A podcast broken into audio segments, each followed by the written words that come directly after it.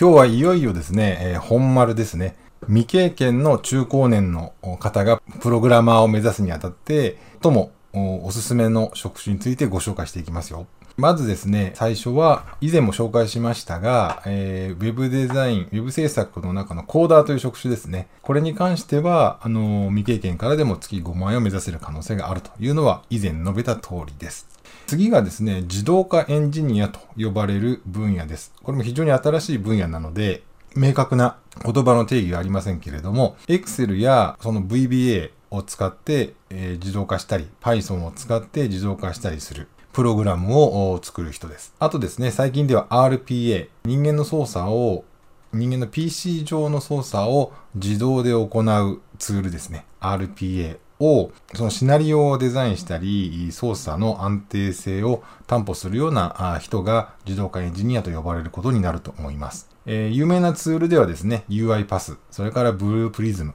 それから最近出てきた話題のマイクロソフトパワーオートメイトなどがその候補になると思われます。もう一つですね、ノンコード、ローコードのアプリ開発エンジニア、俗にノンコーダーと呼ばれたりする職種が今後出てくると予想されます。これはもうあの、1年後、2年後にはですね、今自動化が盛り上がってますけれども、え次に盛り上がってくるのはノンコードのアプリ開発だというふうに私は思っています。身近なところでは Salesforce やサイボーズのキントーンがですね、ノンコードのアプリ開発のプラットフォームを提供していますし、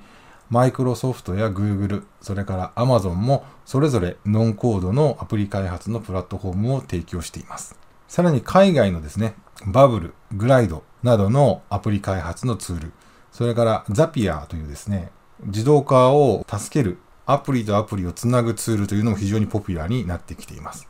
これらノンコードでですね、ウェブサイトや EC サイト、予約サイト、業務アプリなどをスマホでも PC でもアプリとして簡単に作ることができる時代になっています。もちろん、あの、限界はあるんですけれども、簡単なものだったり、定型のものであれば、こちらで十分だというふうに言われています。この自動化 VBA、Python、RPA、それからノンコードのアプリ開発。これらをですね、えー、コードこそ書かないかもしれませんけれども、Python は別ですね。えー、VBA も、まあ、コードは書きますね。ノンコードのアプリ開発も、コードこそ書きませんけれども、立派なプログラミングだと言えますね。まあ、あの、ウェブ制作のコーダーよりは、よほどプログラミングらしい、プログラマーらしいと言えると思います。この自動化エンジニアやノンコードアプリ開発エンジニアはですね、何がいいかというと、雨領域の仕事が非常に多いんですね。定型作業、定型業務が非常に多い。身近にその練習する題材が溢れています。なので、定型作業、定型業務から不定型作業につなぐ練習をすると